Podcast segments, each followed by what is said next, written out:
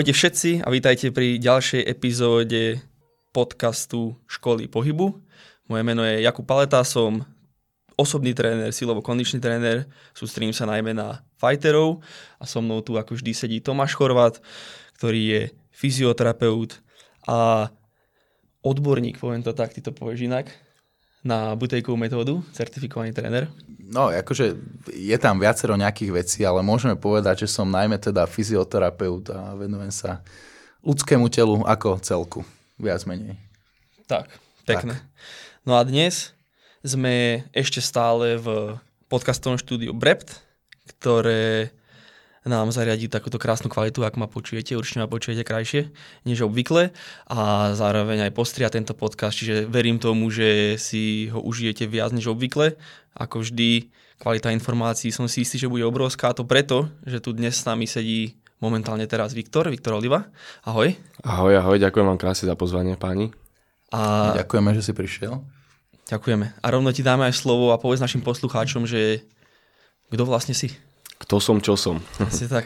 No dobre, takže ako si povedal moje meno, takže Viktor Oliva, pôsobím ako odborný asistent na Fakulte telesnej výchovy športu, konkrétne na katedre biologických a lekárskych vied a pôsobím ako zároveň vedecko-výskumný pracovník na druhej neurologickej klinike Lekárskej fakulty Univerzity Komenského, takže to sú vlastne moje dve momentálne pracoviska. Sem tam ešte e, behám Medzinárodným onkologickým ústavom, pretože k tomu sa asi dostaneme, že tou mojou špecializáciou je najmä teda tréning buď staršej populácie, v rámci ktorej sa venujem aj teda v tej vedecko-výskumnej činnosti a to isté platí aj pre onkologických pacientov, či už počas liečby alebo po liečbe. Mm-hmm. Super, akože to je celkom fakt, že zaujímavé a povedz nám, ako si sa k tomuto dostal či už tak všeobecne, alebo ak, ako sa dostať k tomu, čo robíš vlastne? Nejaká cesta uh, taká? K tomu, čo robím, vyslovene tým, že som vedel ako keby od malička, že sa chcem venovať tomu športu, lebo bol som tak vedený. Moja mamina je taktiež absolventka fakulty telesnej výchovy športu, je to bývalá atletka, ktorá samozrejme okrem fakulty vyštudovala aj filozofickú fakultu, pretože je pedagogička a spolu s, s otcom a ako keby aj moju sestru od malička viedli k takému tomu športu, aktívnemu životnému štýlu, preto som mal tomu veľmi vždy blízko. A keď došlo na lámanie chleba na gymnáziu, keď som bol na strednej škole, tak som si mal vybrať, že na akú školu by som chcel ísť. Tak som uvažoval medzi, medzi FTV školou, teda našou fakultou, uvažoval som eventuálne medzi lekárskou fakultou, na ktorú som ani nešiel skúsiť, ale hneď som vedel, že chcem ísť niečo robiť s tým športom, aj keď ma niektorí od toho odhovárali.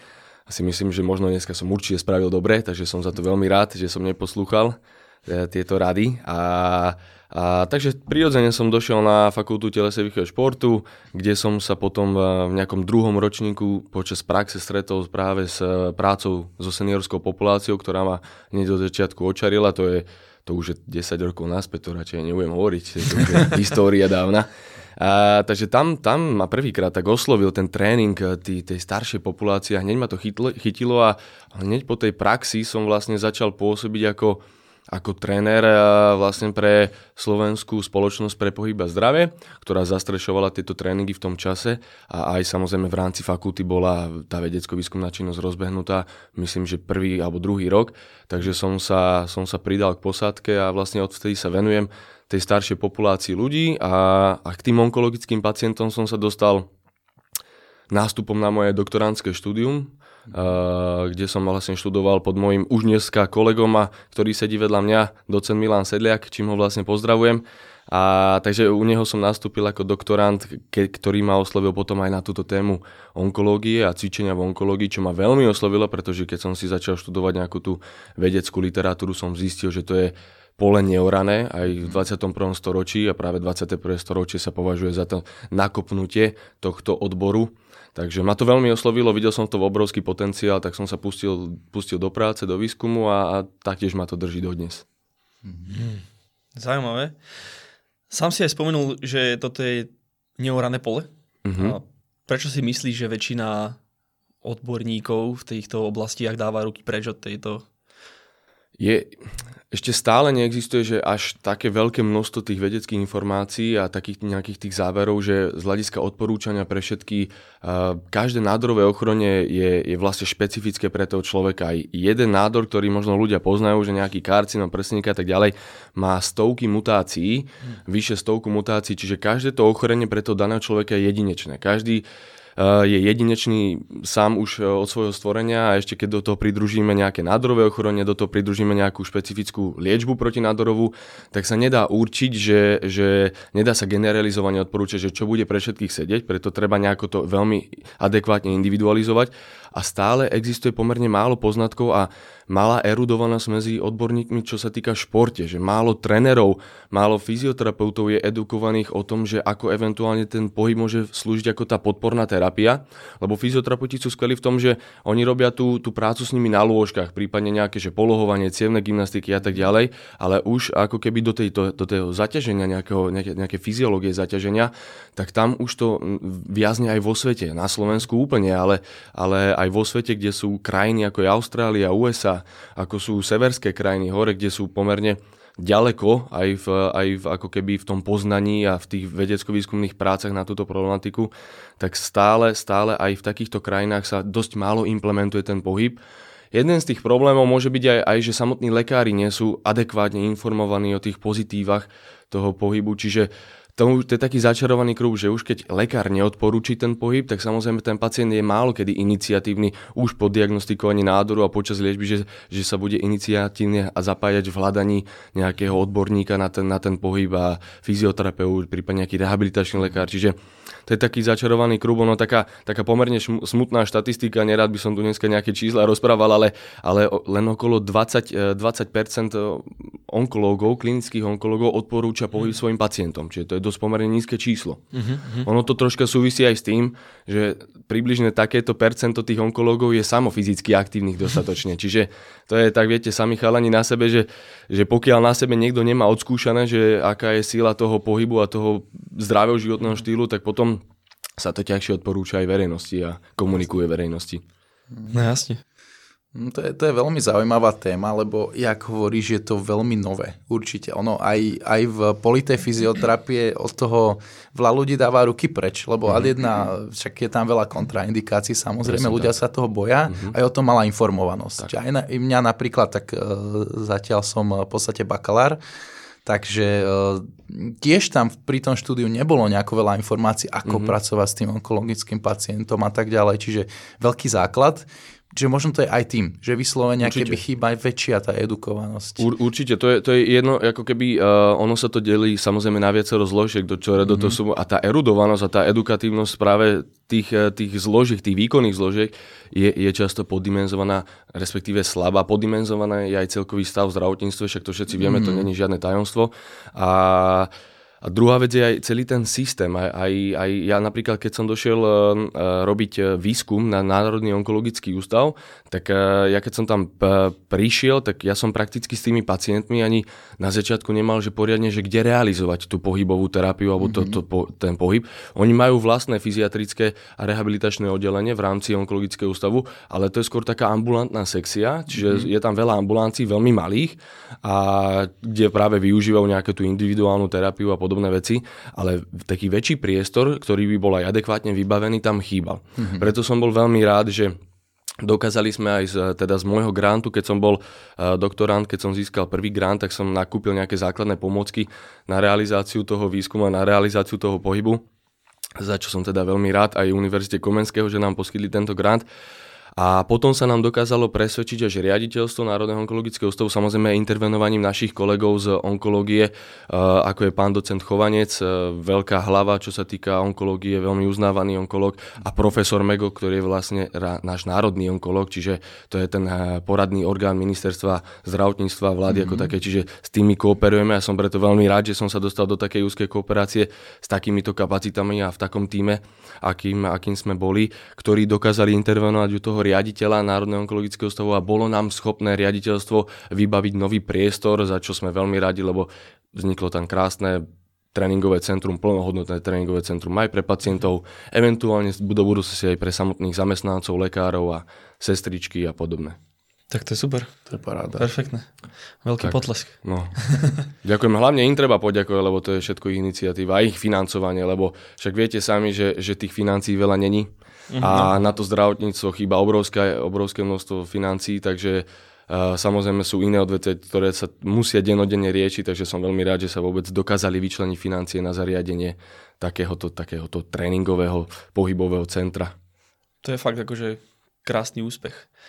No a mohol by si nám teda trošku priblížiť, že možno ako taký tréning vyzerá takého onkologického pacienta, pacienta, samozrejme do tej miery, do ktorej to vieme generalizovať, lebo Áno, áno. určite áno. je to veľmi individualizovaná záležitosť, takže... O, to není žiadne tajomstvo, že sa s nimi robí normálne silovo-kondičný tréning, čiže, čiže reálne to, čo sú odporúčania pre či už inštitúciami, aké Svetová zdravotnícká organizácia, ako sú vyslovene inštitúcie, ktoré sa špecializujú na odporúčania práve pre onkologických pacientov, ako je to buď American College of Sports Medicine, je Austrálska spoločnosť klinickej onkológie, to sú také, také tie autority, plus ešte je Austrálska spoločnosť pre vlastne pohyba športové vedy, mm-hmm. ktorý, ktoré zastrešujú vlastne ten koncept. Ono, ono celkovo vzrástla, vzrástla taký ten, eh, taká tá aplikácia tej pohybovej terapie, ako by som to nazval, mm-hmm. v tej klinickej praxi, takým, že takéhoto priekopníckou prácou v roku 2007, keď vyšla, že Exercise is Medicine. A vlastne mm-hmm. to je taká iniciatívna práca práve od American College of Sports Medicine a ešte tam bola Americká medicínska aso- asociácia. A vlastne toto nakoplo aj, aj tie práce nielen v rámci onkológie, aj v rámci iných tých klinických špecializácií, ale odvtedy sa ako keby aj zvýšila výrazne e, tá, tá, tá, to skúmanie toho pohybu. A, aj dneš, dnešné inštitúcie odporúčajú, že by ten pacient e, mal nakumulovať nejaký pohyb toho silovo-kondičného charakteru, čiže my sme s nimi reálne realizovali taký tréning, že robili sme kombináciu toho silového a revného tréningu.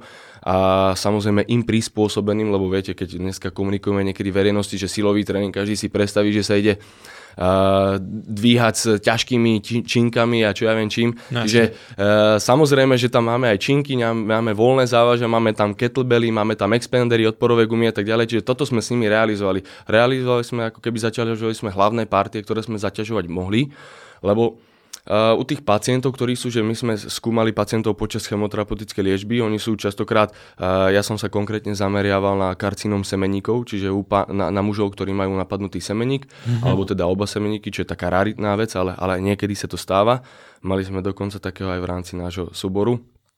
A a teda my musíme aj počas tej chemoterapie rátať s tým, že oni tú chemoterapiu tak, absolvujú v tak, takých cykloch. U nás ten cyklus prebiehal, že boli týždeň hospitalizovaní, a podávala sa im samozrejme chemoterapia a potom išli na dva týždne domov, do domácej starostlivosti. A my sme s nimi pracovali, že individuálne počas hospitalizácie, snažili sme sa s nimi robiť, že trikrát v týždni tréning, nejaký, nejakú pohybovú terapiu a potom na dva týždne dostali individuálny plán na doma, ktorý mali realizovať v domácich podmienkach. Samozrejme dostali od nás nejaké vybavenie na doma, aby mohli realizovať. A, a robili sme s nimi to, čo robíme aj, aj s ľuďmi inými. Čiže keď sa dalo, robili sme s nimi drepy, robili sme s nimi rôzne splitskoty, robili sme s nimi dvíhanie veci zo zeme, čiže nejakú variáciu ohybu bedra, mŕtve ťahy, prípadne unilaterálne samozrejme verzie, robili sme na hornú časť tela. A tam sme často robili aj unilaterálne práve preto, lebo oni počas tej chemoterapie páni mali zavedené kanily, ktoré častokrát sú zavedené v hornej končatine, buď to je v oblasti ako keby hornej časti ručičky alebo v oblasti zápestia, čiže nemohli sme častokrát s nimi realizovať rôzne veci bilaterálne, takže sme robili veľmi veľa vecí tých jednostranných, unilaterálnych na tú ruku, ktorú zaťažiť mohli, alebo na tú stranu. A, a tie dolné končatiny samozrejme sa dali zaťažiť a potom sme robili kondičnú časť na záver, ktorá bola formou nejakého intervalu zaťaženia, buď sme realizovali na nejakom, máme, mali sme tam nakúpené bicykle, airbike sme tam mali, mali sme tam stepery, čiže buď nejaké variácie výstupov na vyvýšené miesta, všetko tak, ako im umožnil aktuálny stav, ktorý bol denne monitorovaný samozrejme mm-hmm. a podľa toho sme individuálne zaťažovanie, lebo darmo som si ja mohol naplánovať nejaký tréningový program, ale tá realita a reálna prax je o tom, že proste keď sa ten daný pacient subjektívne v daný deň necítil optimálne, tak som samozrejme z tej intenzity polavil aj z toho objemu zaťaženia. No, jasne. Čiže silovo-kondičný tréning. Mm-hmm, ale to, to je veľmi pekné že, že sa to podarí už dostať aj do tejto sféry. To je fakt super.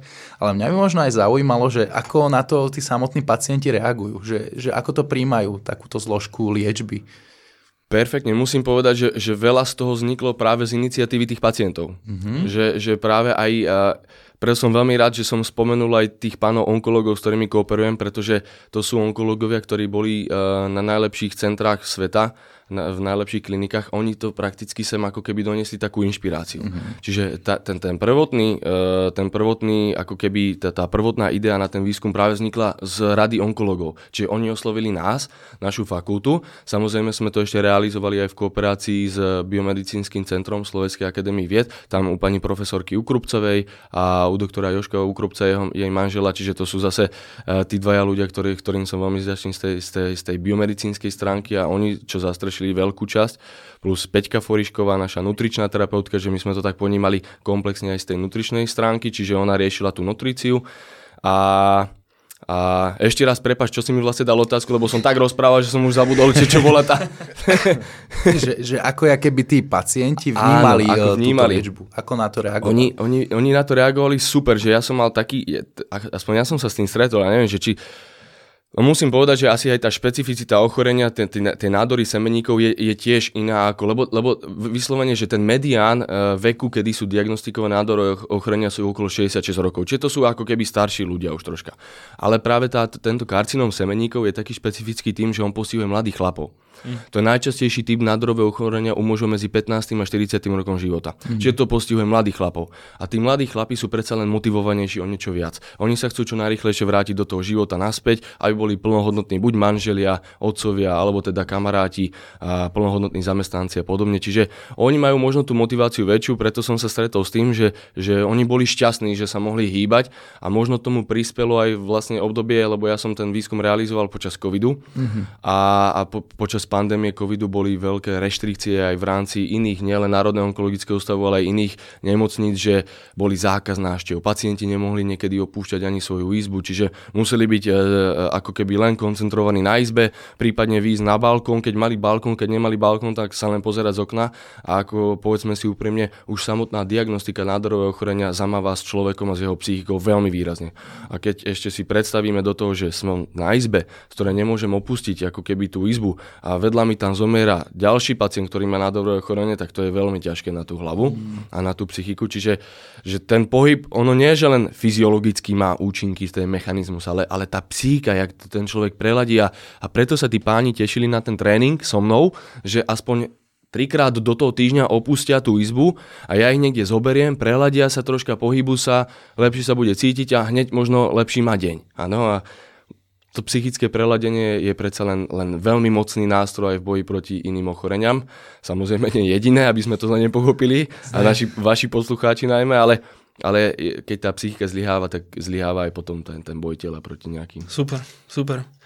No a aké sú teda vlastne tie fyziologické benefity cvičenia pre týchto pacientov?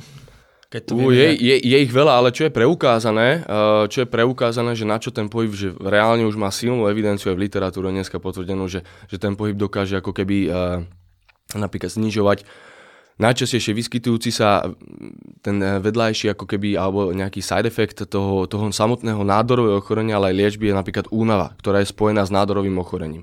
A to je iný typ únavy, ako my za, zažívame, keď sme zdraví a sme unavení, vyčerpaní po celom dni. Mm-hmm. To je mm-hmm. taký typ únavy, ktorý, ktorý uh, sa nedá ako keby u toho onkologického pacienta zredukovať ani tým, že sa dostatočne vyspí a tak ďalej. Čiže mm-hmm. únava.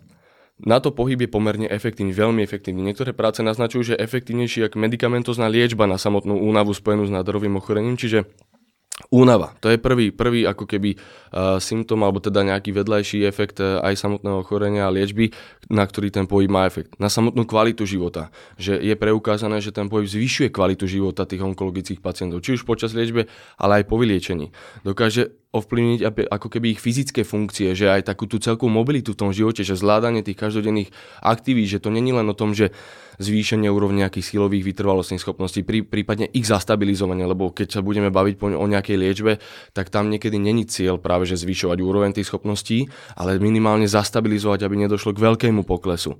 Nám sa dokonca podarilo u pánov, mali sme pána vo výskume 51 ročného, ktorý podstupoval 4 cykly chemoterapie, ktorá je pomerne toxická pre telo, tak sme dokázali, že počas tej chemoterapeutickej liečby, že nielen, že išiel hore sílovo, išiel hore funkčnej zdatnosti, že aj tá kardi- zdatnosť kardiovaskulárneho respiračného systému, ale on dokonca upravil zloženie tela, že on, on bol schopný počas toxickej chemoterapeutickej liečby, že zvýšiť podiel svalovej hmoty, redukovať podiel tuku, tukové tkaniva, hej, a toto sa podarilo 50-ročnému pánovi počas 4 cyklov chemoterapie, čo je štandardne až, až, až ja keď som pozeral na tie výsledky, tak som tomu sám nechcel veriť. Čiže, čiže úprava nejakého telesného zloženia sa dá eventuálne týmto pohybom, že minimálne zastabilizovať, aby nedošlo k výraznému regresu. Uh, vedľajšie účinky ako sú lymfedémy čo s čím sa často stretávaš? Určite aj ty vo fyzioterapii a určite aj ty možno v tréningu si sa s tým možno stretol, že a práve, práve tí onkologickí pacienti, najmä ženy po, pri karcinomoch prsníka, keď podstupujú chirurgické zákroky a v s prípadným ešte odstranením tých lymfatických uzlín regionálnych, tak, eh, tak často sa môžu niektoré uzlinky narušiť a môžu vznikať potom na periférii často lymfedémy, buď v horných končatinách pri týchto ako keby dámach, alebo potom pri iných typoch ochoreniach a dolných končatinách, čiže lymfedémy, kvalitu spánku, ktorá je častokrát narušená u týchto, u týchto pacientov. Tie psychické prejavy, ktoré som spomínal, že, že pohyb dokáže redukovať výskyt úzkostných prejavov, depresívnych syndromov, ktorými veľmi často trpia tí pacienti. Nejaký sebaobraz o sebe, že oni majú, uh, že, že tým, že sa stretávate, a, alebo tá, tá liečba postihuje aj toho človeka, že vypadávanie vlasov, chudne, taký tak belne, hej, že, že mení tú farbu tej pokožky, je taký uh, ochabnutý, že aj ten človek má o sebe potom v tom zrkadle taký, taký, taký zlý sebaobraz seba. A toto tiež dokážeme tým pohybom, alebo ten pohyb aj v tomto efektívny. Čiže je toho, toto je, na toto je pomerne silná evidencia. Zdravie kosti Veľ, veľ, veľmi, veľa, veľmi veľa práve e, liečeb, alebo napríklad u prostatikov, že pa, pacienti, čo majú karcinom prostaty, alebo, alebo ženy, čo majú na e, karcinomy prsníkov, alebo podstupujú nejaké, že chala, chlapi podstupujú tie androgen deprivačné terapie, že ako keby e, blokujú tie androgenné receptory kvôli fungovaniu tý, toho testosterónu, ktorý ako keby akceleruje rozvoj tej, tej, toho karcinomu prostaty, takže to má vplyv na ich svalové tkanivo, na kosti. Čiže často im začnú rednúť tie kosti alebo dostavujú sa do stavu, ktorý sa nazýva osteopénia alebo potom až osteoporóza, tá posledné štádium, áno. Čiže aj v tomto je ten pohyb efektívny a účinný a vie teda robiť svoje. A potom sú samozrejme ešte aj iné tie nežadúce účinky, na ktoré vlastne, keď bola publikovaná práca v 2019, ešte neexistovali silné dôkazy o tom, že či ten pohyb v tom dokáže ako keby pomáhať, ale dneska už vieme, že aj dokáže, ako je kardiotoxicita, alebo veľa tej chemoterapie toxické pre to srdiečko, e, či nejaká neurotoxicita, napadnutie aj keby toho centrálneho nervového systému. Áno, rôzne sekundárne malignity je dokázané, že, že ako keby sa dokážu, lebo keď má pacient nejaký primárny nádor niekde, tak t- vieme, že ten nádor má vlastnosti, te, ten zhubný, že dokáže potom aj sa šíriť inde, čiže dokáže metastazovať. A my tým pohybom vieme veľa ovplyvniť aj to metastazovanie, že dokážeme tie, tie nádorové bunky v cirkulácii už zabíjať, alebo efektívnejší môj, dokáže pracovať môj imunitný systém aj v rozpoznávaní tých nádorových buniek a tým pádom aj ničení. A čiže aj na toto má vplyv e, vlastne pohybová aktivita, že dokáže redukovať výskyt sekundárnych rôznych tých maligných, ktoré môžu vznikať. Napríklad tí pacienti s tým semeníkom, karcinómom semeníka majú až okolo 20 rokov stále zvýšené riziko vzniku rôznych sekundárnych malignít. Hej? Mm-hmm a znižuje sa e, riziko relapsu, že sa znovu vráti to nádorové ochorenie. To dokážeme tiež tým pohybom zabezpečiť. Čiže tých, tých, e, tých benefitov je fakt veľa. A za tým, za tým je dôležitá tá fyziológia, mechanizmus, ale neviem, či asi, asi tu na nepotrebujeme nejako zachádzať extrémne do hĺbky. Čiže toto, toto si myslím, že sú také že silné, silné dôkazy o tom, že prečo by sa ten onkologický pacient mal venovať tomu pohybu. Mhm. Super. To, to je naozaj skvelé, lebo podľa mňa je skôr tendencia ešte stále, že títo ľudia sú fakt, že jak si sám povedal, na lôžku, nehybu sa, snažia sa čo najviac šetriť a to môže byť z časti určite chyba. Čiže Presne. dúfajme teda, že sa to podarí čo najviac tak zgeneralizovať, nech, nech to je všade. Presne. Tak dúfam, že to tak bude. No máš veľkú pravdu v tom, že, že áno, niekedy sa fakt ten pacient môže cítiť tak, že, že nemá chuť Nevlác, ani sa áno. postaviť z, z postele, čiže musíš mu pomôcť dokonca prejsť na toaletu, áno. Mm-hmm. Ale v zásade áno, sú aj také dni, preto sa odporúčajú tých pacientov, že že máte nastavené podľa toho, že vie, vieme asi približne aj v tých cykloch chemoterapie očakávať, že kedy budú tie zlé dni a kedy budú tie lepšie dni. Keď bude pacient na, na chemoterapii a už bude 5. deň mu tá chemoterapia stále tiec tou žilou, hej, alebo do toho obehu, tak samozrejme, že môžem čakať, že ten piatý deň už to bude fakt kritické. Mm-hmm. Takže my podľa toho môžeme aj individualizovať ten tréning, že, že super, tak viem, že kedy je ten deň ťažší, kedy je ľahší, tak podľa toho uspôsobím aj nejako periodizujem to zaťaženie, mm-hmm. čo sa eventuálne dá. A aj takí pacienti, ktorí sa takto cítia, tak aj takí by mali byť motivovaní aspoň nákon, lebo nie pre každého pacienta je vhodné napríklad ísť, že trikrát do týždňa počas liečby si zacvičiť na 60 minút. To, to sa dokonca Jasne. ani neodporúča. Pre takýchto pacientov, čo sú počas liečby, sa odporúča, že naakumulovať aspoň 150 minút za týždeň pohybu, ale tých 150 minút je ideálne rozložiť do každého dňa a ideálne, keď sú aj takéto ťažšie stavy, že napríklad neskôršie štádia nádorového ochorenia alebo že sa zle cítia subjektívne, tak je možno efektívnejšie aj uh, si to rozložiť do dňa že mhm. napríklad mm-hmm. ísť sa do obeda aspoň na 5 minút poprechádzať troška, dobre? Potom po obede sa ísť na 50 minút poprechádzať, prípadne na večer sa ísť zase na tých 50 minút poprechádzať a konec koncov počas dňa dokáže naakumulovať 30 minút toho pohybu a keď to takto spraví každý deň aj v takýchto malých dávkach, aj to má veľký efekt, aj do toho to by mali byť motivovaní tí ľudia a tí pacienti najmä. Mm-hmm. Super, super. Ja si myslím, že sme možno aj vyčerpali túto tému.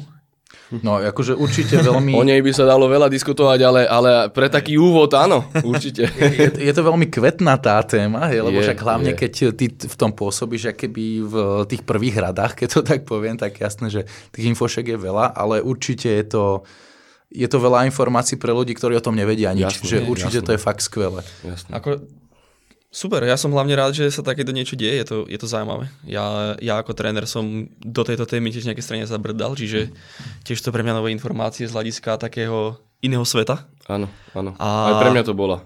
Akože super, je to určite vďačná robota a som rád, že sa tomu venuješ a verím tomu, že to posunieš ďalej. Dúfam aj ja, dúfam aj ja, že, že dokážeme rozbehnúť takú kooperáciu, ktorú máme v pláne a, a máme za sebou aj podporu e, takých tých e, najväčších mien vo svete Máme na strane, mi posielal odporúčací list pán profesor z Austrálie, ktorý je ako jeden z takých tých popredných mm. práve vedcov v oblasti tej exercise oncology, takže mm. sme rádi. Máme z Dánska pána docenta Christensena, ktorý tiež je v Dánsku považovaný za takého frontiera v tejto te- problematike. Takže, takže sú ľudia a je, je veľká podpora a teraz už my len s ňou musíme adekvátne naložiť a rozvíjať to ďalej.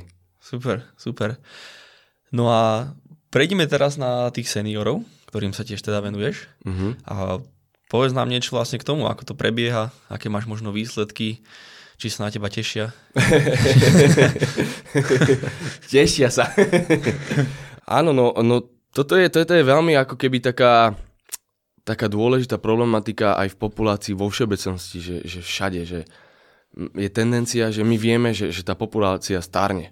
Hmm. Že stárne, že menej ľudí sa stále rodí a stále tu viac máme tým, že máme neuveriteľné pokroky aj v tej medicíne, aj v tej vede, preto sa dneska ľudia dožívajú dlhší vek a preto tu budeme mať situáciu, je dneska sú dáta, ktoré, ktoré robia také prognostické údaje, že v roku 2050 tu má byť až dvojnásobný počet ľudí nad 65 rokov hmm. a až trojnásobný nad 80 rokov. Hmm. Takže to je, to je veľmi dôležité si uvedomiť, že, že v akom stave tí starí ľudia budú.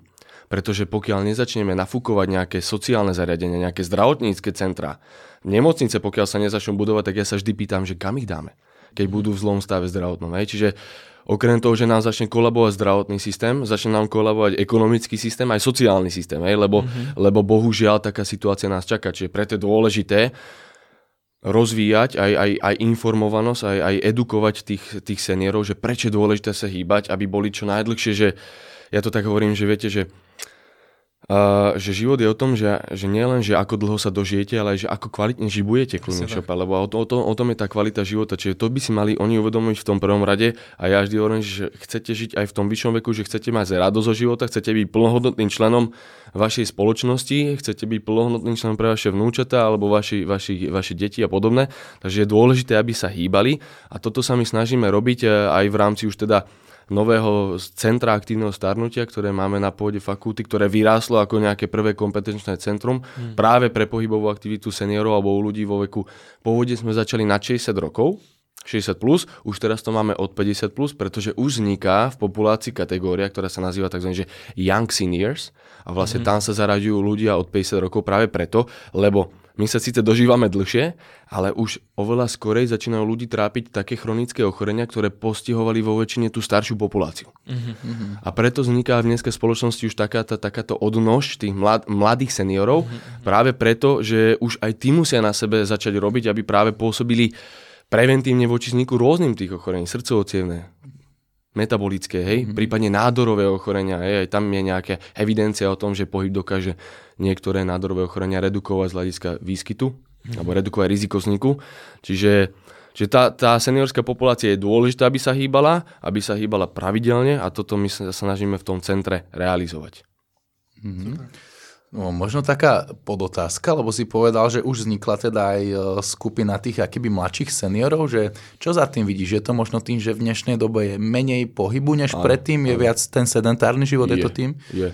Tie mm-hmm. dáta sú jednoznačné. Z roku 2022 boli publikované globálne dáta, na, na veľkom počte ľudí, kde bolo aj Slovensko zahrnuté a my sme dokonca na Slovensku ešte zaostávame za Európskou úniou, premiérou Európskej únie. Sme, mm. sme napríklad úplne na chvoste, čo sa týka výskytu srdcovo a metabolických ochorení, ako je cukrovka druhého typu, že to sme najhorší v Európskej únii a z hľadiska výskytu na 65 rokov. A súvisí to samozrejme aj s tým pohybom, však tie dáta sú také, že, že tá populácia globálne len 9, 19% ľudí splňa odporúčania vo vzťahu k pohybovej aktivite.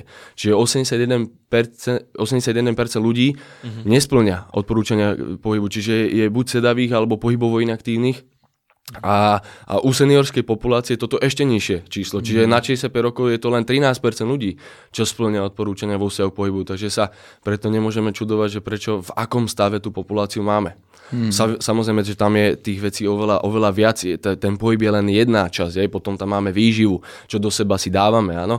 E, čomu sa vystavujeme aj v hľadiska tých, tých vonkajších vplyvov a tak ďalej, kde žijeme, ako žijeme. Čiže stresové situácie, o tomto by sa dalo točiť e, hodiny, hodiny, ale keď len vo vzťahu k pohybu, tak aj ten pohyb tam má svoje miesto a vieme, že ten pohyb je, je, je, je, je v katastrofálnom stave, čo sa týka globálnej populácie, nielen na Slovensku a na Slovensku sme v tomto ešte ešte hor, horší, ako je priemer Európskej únie. Mm-hmm.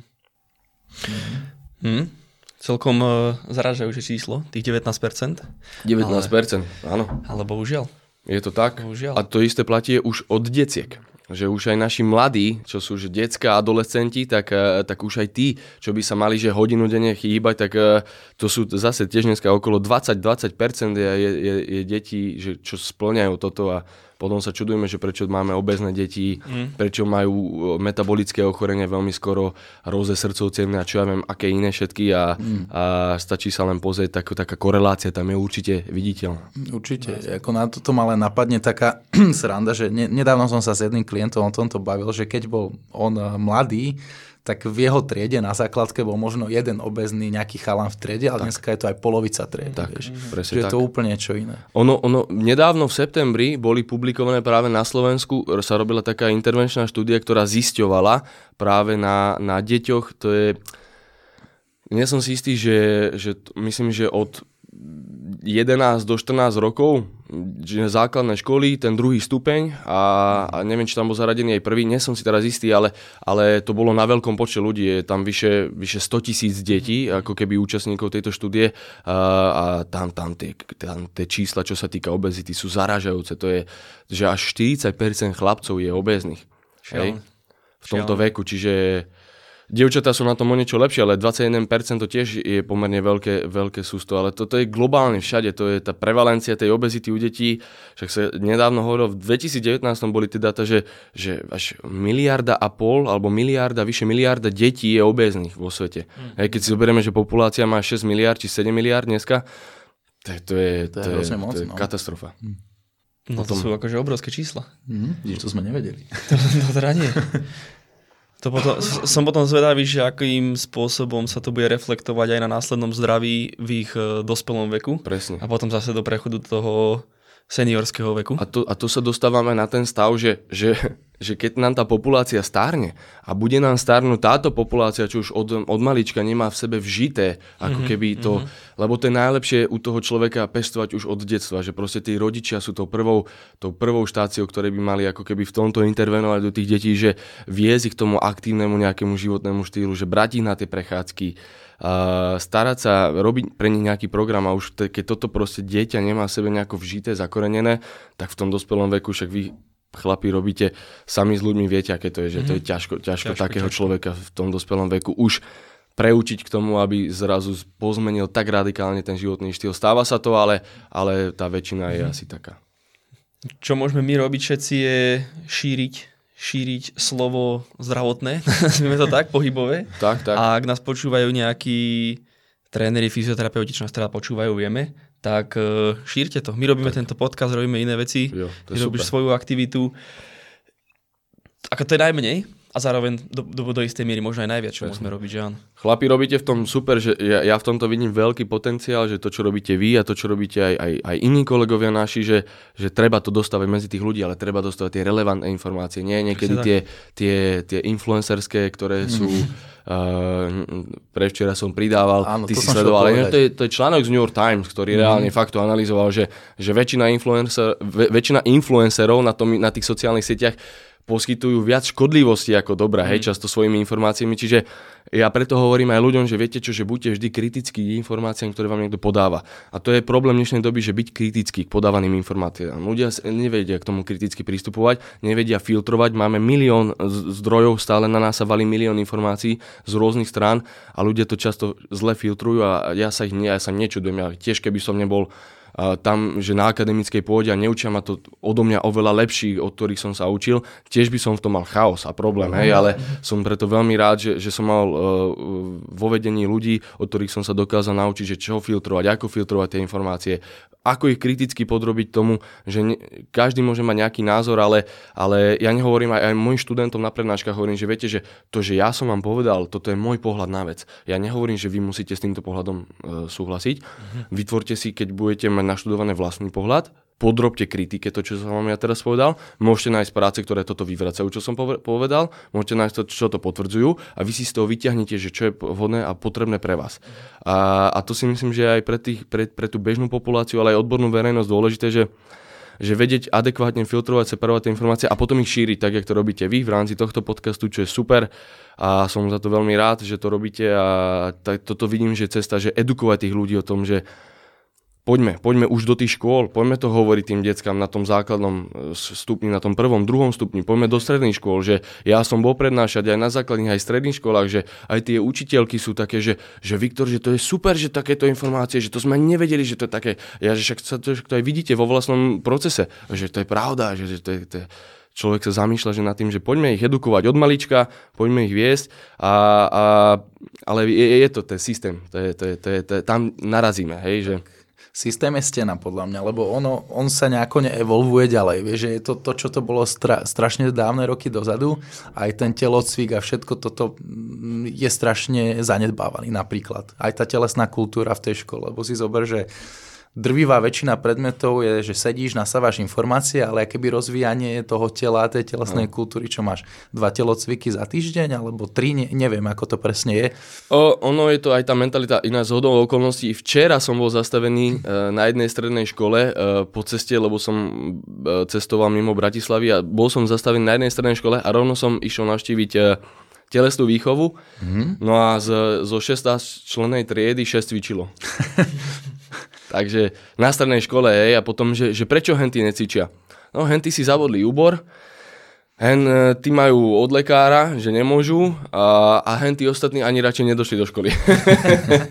Takže to je tá reálna situácia, že ja si myslím, že, tam, že to zlyháva už ďaleko rýchlejšie a skôr, že, že tam už aj ten pedagóg je niekedy samozrejme, že, že tá, tá erudovanosť pedagógov a stále sa posúvanie e, v predaji, že aktualizácia nejakého toho vedenia toho telovýchovného procesu by mala byť samozrejme, ale, ale aj ten pedagóg, že má ťažkú, ťažkú prácu na tej telesnej výchove, že keď tie decka už toto majú od malička vštepované aj z rodiny, že ono sa to ťažko potom preúča. Ale samozrejme treba im dávať, chodiť, od, začať od mala, že proste ich edukovať, ukazovať im konkrétne príklady. Ku, nebudeš toto teraz robiť, tak to dopadneš. A to už sa teraz teba týka.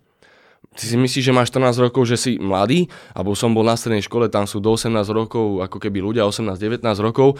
A som ukazoval konkrétne príklady, že, že som sa spýtal, že, že kto z vás že pravidelne cvičí. Bola tam prednáška, ja neviem, bolo tam 60 stredoškolákov, no traja sa mi prihlásili, hej? Mm-hmm. A ja, že a ostatní čo? Že vy nemáte motiváciu už ani to, že, že kedy si bola aj taká motivácia, že aspoň som sa chcel páčiť tomu druhému pohľavu, nie? Na tej strednej škole základne, že keď to tam zase tie pohľavné hormóny začnú vo vyššom sa produkovať, že, že ten testosterón chlapcom udrie troška do tej hlavy, že sa chcú aspoň páčiť tým babám a že chlapi kurník, že vy necvičíte, že ani tým babám sa nechcete páčiť. A babi, vy sa tým chlapcom nechcete páčiť, aspoň to není motivácia. Nie, na čo. A, a to potom to je, to tak bohužiaľ je, no a, a čiže je, je to ťažká práca, ale, ale, ale je to tak, no, toto je reálny obraz. Mm. Smutný. Smutný. A treba no. s ním niečo robiť, no. Treba. Pokúsime sa všetci. Tak, Aha. ukazovať im príklady. A, a, a vlastne vidíš to, to som chcel dokočiť, že aj tým stredoškoláčkam treba ukázať, že že dámy, že, že vy keď necvičíte, že ukázať im obrázky, však toto sa vás týka, že osteoporóza, napríklad, že tým hlavne ženy trpíte, že už, je, už u 20-ročných dievčat eventuálne začína proces degradácie toho kostného tkaniva, že keď sa nehýbu dostatočne, nestravujú sa dobre, hej, dostatočne, že, že to už sa teraz vás začína pomaly týkať, hej, čiže teraz ste mali šancu zapracovať na tom, aby ste si vybudovali nejakú kapacitu, to vždy hovorím aj seniorom, že keď starnete, viete, že, že starnúť začneme všetci, či chceme alebo nechceme. To je proces, ktorý je neodvratiteľný. Lenže dôležité je si uvedomiť, že odkiaľ ja začínam starnúť. Že ja keď si vybudujem kapacitu mojich orgánových systémov, podiel svalej hmoty, kostného tkaniva, že budem mať pevné kosti oveľa viac, tak starnúť budem, či chcem alebo nechcem, ale ja keď si vybudujem svojim životným štýlom, že budem aktívny, dobre sa stravovať, mať ten živ- zdravý životný štýl, tak ja z tej vyššej úrovne začínam ubúdať a tým pádom sa možno ani vo svojom živote nemusím dopracovať do obdobia, do veku, kedy mi lekár diagnostikuje tú osteoporózu alebo kedy mi diagnostikuje nejaký iný problém. Že ono je toto dôležité si uvedomiť. Čím sme mladší, tým máme tú šancu si to budovať, lebo vtedy adekvátne a oveľa lepšie odpovedáme na zaťaženie. Mm. Ale dá sa to samozrejme aj v seniorskom veku, čo dokazujeme aj v našich prácach a s tými seniormi, že aj ľudia na 60 rokov, keď sa venujú pravidelnému pohybu, a tomu cvičeniu systematickému, tak aj oni dokážu zvýšiť úroveň schopností, aj motorických. Teraz máme výskum, sme dokázali 10 týždňovým tréningovým programom u niektorých seniorov zvýšiť hustotu mineralizáciu kostného tkaniva, čiže ako keby spevniť tie kosti aj v tom mm-hmm. seniorskom veku, čiže dá sa aj u ľudí, čo majú osteoporózu, sa dá ako keby systematickým impaktným zaťažením, silovým tréningom, ktorý je skvelý preto práve budovať odolnosť tých pevných kostí. A toto robíme s tými seniormi. Tak presne to, jak hovoríš, edukácia, edukácia, edukácia do kolečka, lebo tak. veľa tých seniorov si práve že myslí, že nemajú zdvíhať e, tie činky a podobne. Často paradoxne im to niekedy, bohužiaľ, odporúčajú aj ortopedi, chirurgovia, áno, áno, to je, to je áno, veľká to, smola. To, presne, to, to, si, to, si, to si... To je veľká smola, lebo oni ich berú ako nejakú svoju svoju nejaký autoritu, ktorú musia počúvať na tak. slovo a keď im to povie, dajme tomu takýto nejaký lekár, tak je to veľ, veľký problém. To je sveté písmo. No. Tak. A, a to, je, to, je, to, je pre, to si krásne Pandorínu skrinku otvoril, že, že niektorí presne toto povedia, že už mám začínajúcu artrózu. Jo, odmedzte ten pohyb. Áno, hlavne sa veľa nehýbte. váhy, presne. Mm. No. Mám presne ľudí, ktorí nám chodili do centra, ktorí mali ako keby artrózu druhého, tretieho štádia, stupňa, že, že eventuálne ešte dokázali žiť aj bez tej, bez tej, e, bez tej endoprotézy a, a lekár im povie, že, že no, musíte obmedziť ten pohyb práve som mal teraz nedávno pána, ktorý ten pohyb obmedzil a mu sa ten stav výrazne zhoršil. Mm. Výrazne zhoršil a máme takých, čo eventuálne keď začali cvičiť, tak oddialili, ako keby boli už objednaní na totálnu endoprotézu, výmenu klbu a cvičením dokázali že rušia termín, lebo sa cítia fajn, zastabilizovali nejako ten stav a vedia ešte fungovať nejaký čas, čo najďalej oddialovať tieto veci. Čiže... Takto. A u tých endoprotéz len doplním, čím viac to dokážeme oddialiť, tým lepšie. Lebo, lebo treba si uvedomiť, že tá endoprotéza sa musí časom reoperovať. Či je to u niekoho 15, u niekoho 20 rokov, ale čím viac to oddialíme, tým lepšie. Tak, Takže tak, určite tak. treba vždycky snažiť sa riešiť veci konzervatívne. Určite, keď sa dá, no. keď sa dá vždy, vždy je toto efektívnejšia cesta. Určite. Super. No a ty popri tom, pri tomto všetkom, čo sme vlastne riešili, si je spomínal, pôsobíš aj ako pedagóg na FTVške, uh-huh, áno. Komenského, že áno. áno. A čo ti dáva táto práca? A možno aj prečo chceš robiť túto robotu. Nie každý chce byť učiteľ, nie každý ano. chce byť profesor. Áno, áno, áno. Uh, vieš čo, mne to dáva veľmi veľa. Ja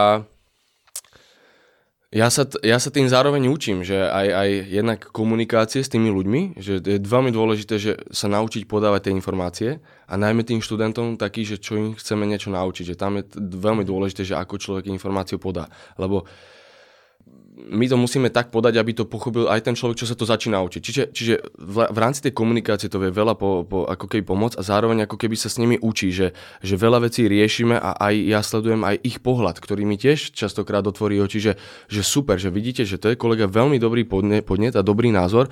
Ja som sa nad týmto takto nezamýšľal a je to veľmi dôležitá vec pri.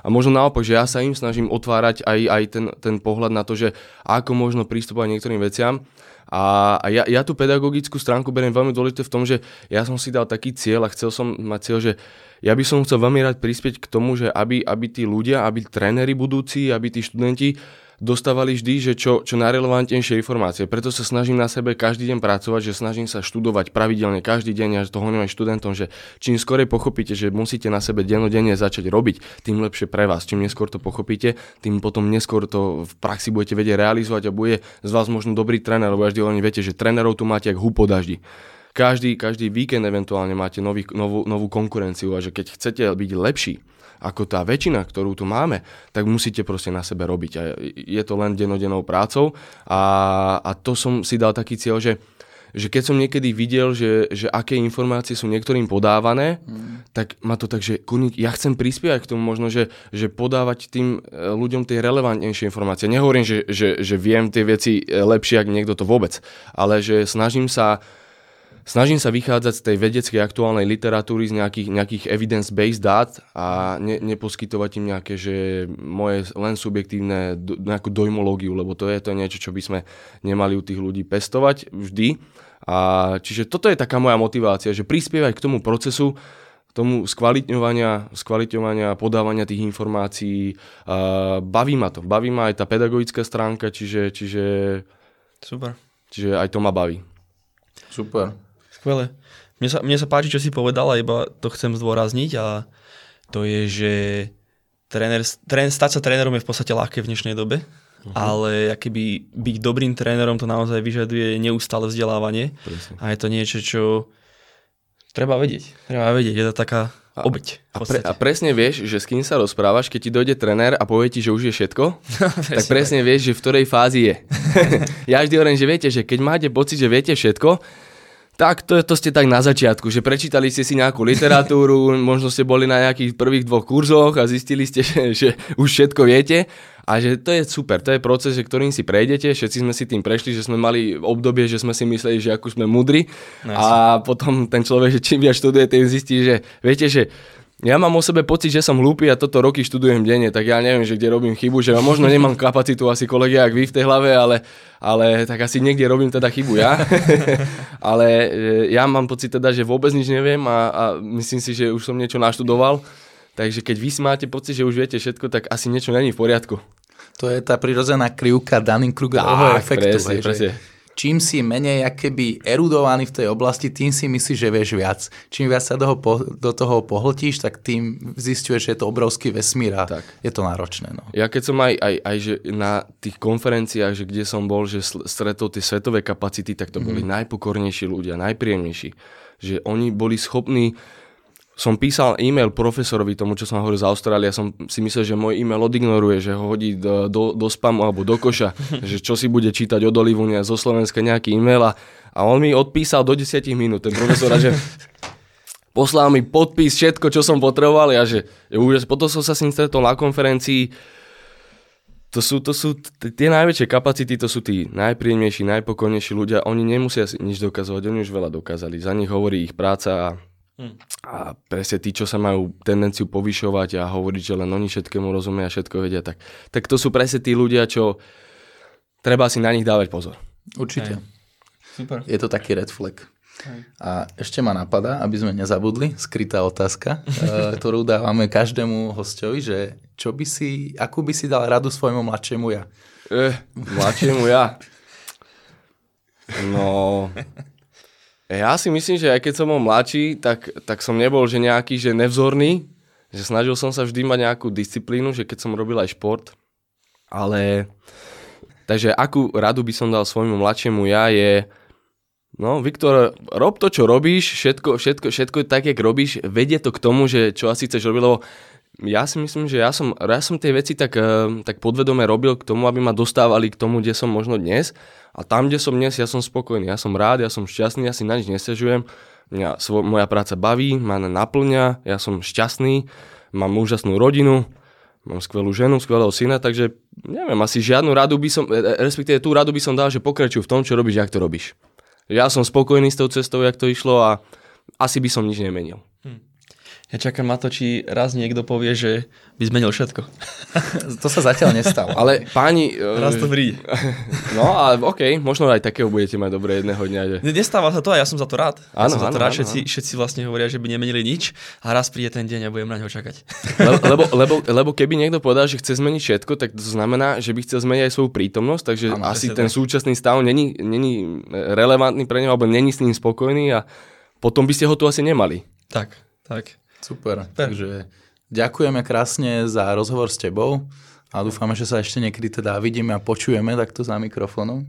Určite. Ja, ja vám krásne ďakujem za vaše pozvanie, ja si to veľmi cením a som veľmi rád za, za prácu, ktorú robíte, že šírite, šírite informácie, šírite vedomosti to na do sveta, do nášho odborného sveta, ale aj medzi bežnú populáciu, takže ja vám v tom veľmi držím palce, pokračujte v tom, čo robíte, robíte to super a, a veľmi rád sa do budúcnosti určite ešte raz s vami stretnem a prípadne aj tu na pri mikrofóne. Ďakujeme. Super, ďakujeme.